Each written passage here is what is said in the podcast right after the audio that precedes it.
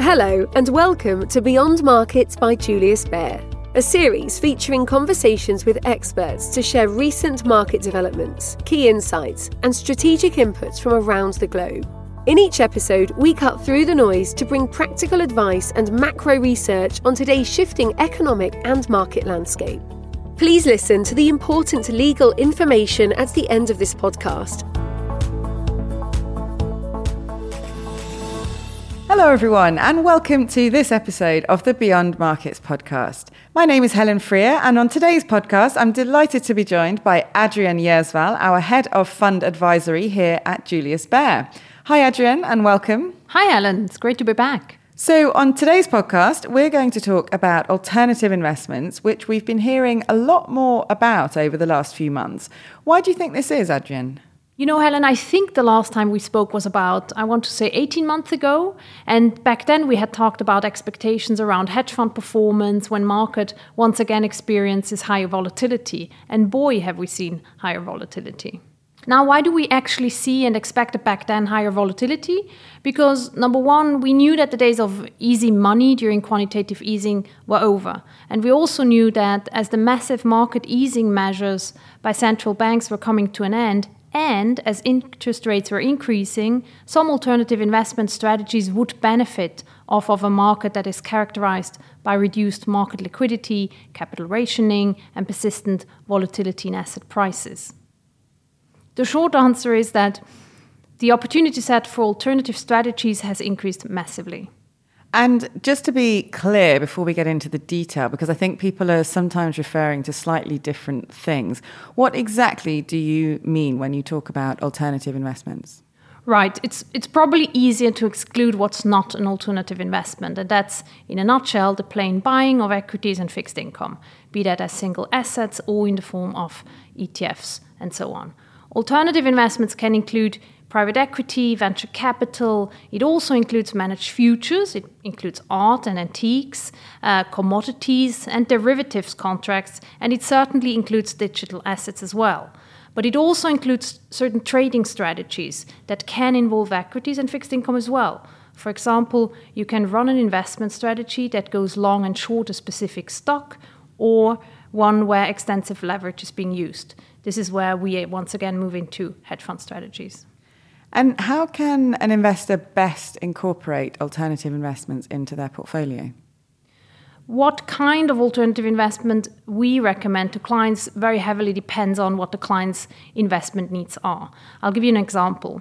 We have lots of clients who are looking for sources of return that are not moving in lockstep with markets. In other words, clients are looking for investment solutions that will not move up and down with fixed income and equity markets. This is especially true for equity markets, given the levels of volatility we've seen over the past 18 months or so. If a client wants to reduce the degree of market correlation of their equity portfolio, then we would likely be looking at suitable hedge fund strategies. Or a client might want to reduce the volatility of their fixed income portfolio, but doesn't want to do so at the expense of lower yield, especially in this higher interest rate environment. In this case, we might be looking with them at direct lending strategies. But here again, we want to understand the client's need. What is the level of risk they are looking for? What is the level of illiquidity they are comfortable with? We have a wide palette of solutions, which enables us to provide solutions that suit the client and their portfolio needs. Alternative investments are great for diversifying exposure then. So you would obviously only allocate part of a portfolio to alternatives, but that could be really useful to lower the overall risk level. Is that right? That's right. And the way I think of it, or we think of it, is that we are diversifying out our risk. This is an important distinction because no investment is risk-free. Even some governments can default on their bonds. So it's really more useful to think about alternative investments as diversifying out the risk away from, let's say, market volatility in equity markets. Now, on a portfolio level, this diversification of risk should mean an overall risk reduction. What I mean here is that if you have a part of your portfolio doing poorly, you need another part of your portfolio to do well.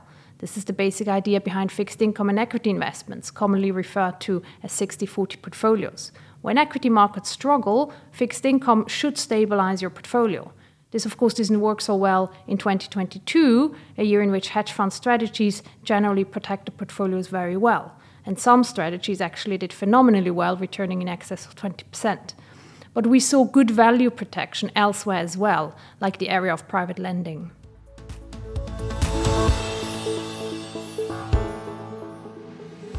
Okay, and I guess another reason for interest in alternatives at the minute would be the current uncertain environment. We've got growth slowing and inflation still pretty high.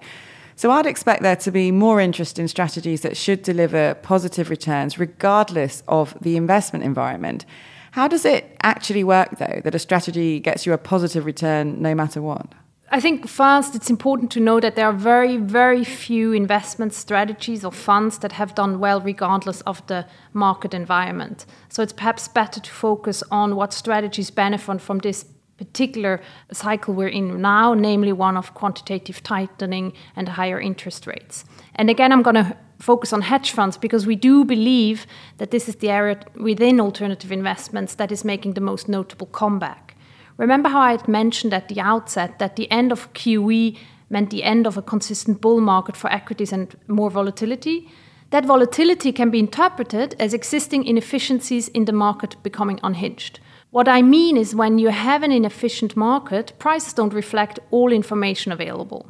This was sort of true during the QE programs, really since after the great financial crisis, when stocks went up more or less indiscriminately, never mind that the information available on a stock or a company pointed to a much lower price.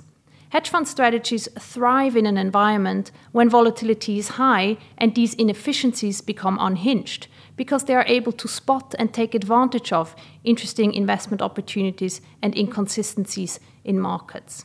Incidentally, this is also the reason why hedge funds generally did quite poorly for a good decade between 2010 and 2020. So as long as we have uncertainty in the market, coupled with inefficiencies and fundamental shifts in capital flows and economic trends, hedge funds are pretty well positioned to deliver value. And within hedge funds then, there are lots of different strategies. So what do you like at the moment in particular? We think, and I might add that my brilliant colleague Ivan Ilyev wrote a piece on this too, that relative value strategies will be making a comeback.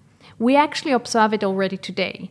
Markets are at an important inflection point for hedge funds, as the heightened volatility and higher interest rates create vastly different investment environments for hedge funds compared to the last decades or so. I had mentioned this just now.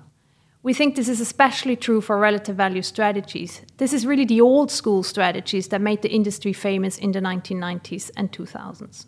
Now, can you tell me exactly what relative value strategies are? So relative value strategies, in a nutshell, exploit the spread, that's the price difference, between two related securities.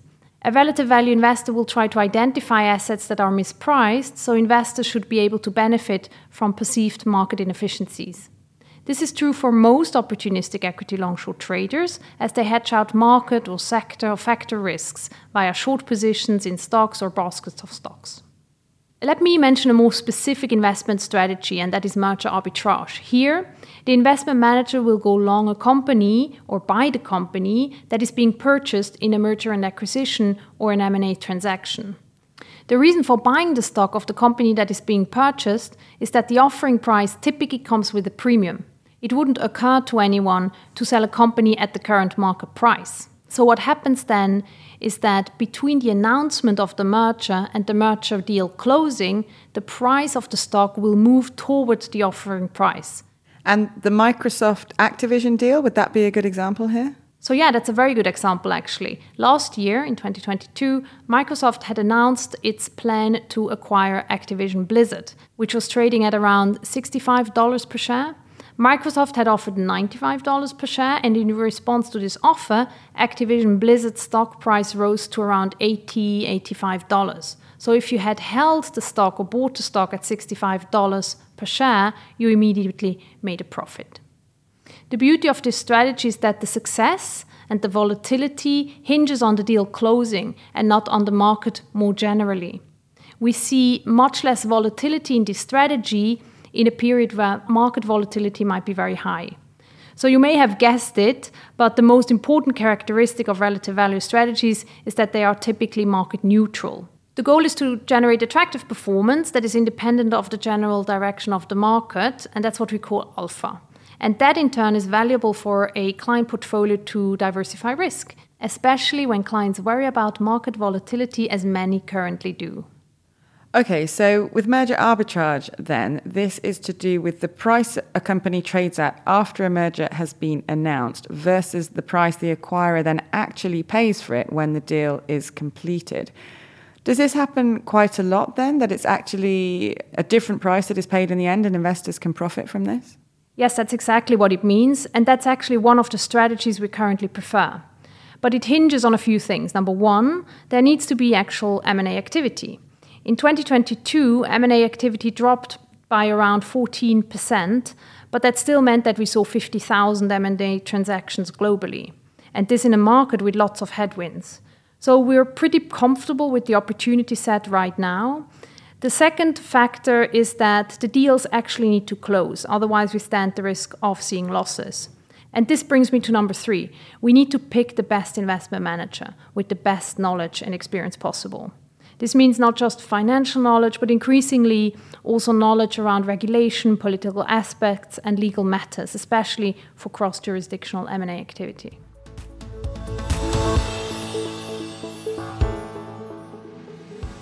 How can relative value strategies protect investors from volatility then? I mean, volatility can come from lots of different places. So how does this work?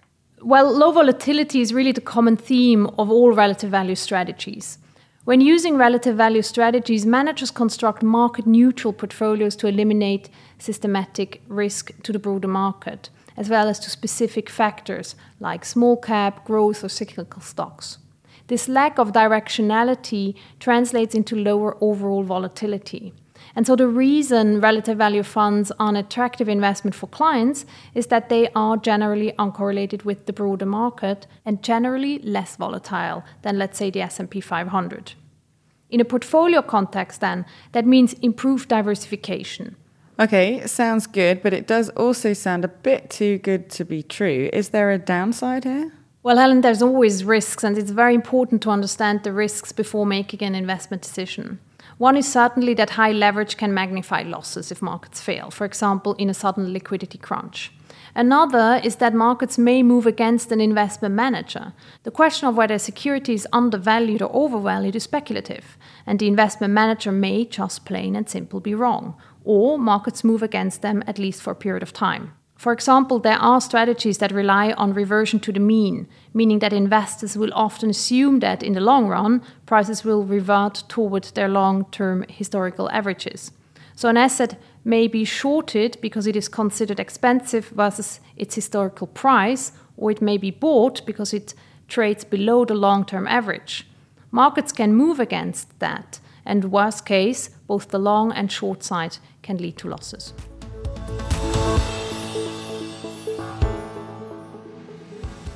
And why do you particularly like relative value strategies now? Is it the uncertainty or the fact we're heading for a phase of lower growth, or is there more to it?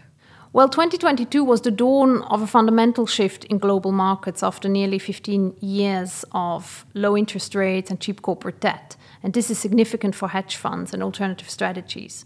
The transition from the economic conditions that followed 2008 and whatever comes next will take some time to unfold.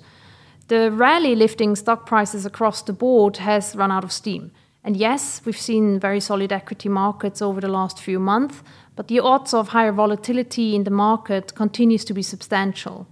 Thanks very much, Adrian, for your time today. Thanks, Helen. Always good to be here. And with that, we conclude this edition of the Beyond Markets podcast. Thanks again to Adrian, and thank you all for tuning in. We hope that you enjoyed listening to this conversation and that you will join us again soon. Bye for now.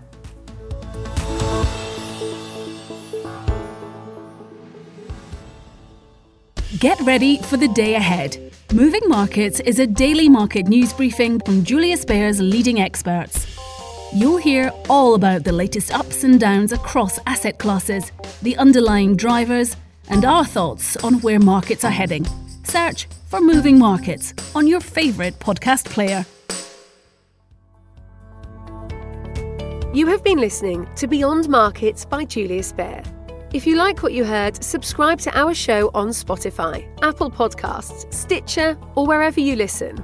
To learn more about Julius Baer, our people, our latest thinking, visit us at www.juliusbaer.com. We will be back with a brand new episode soon.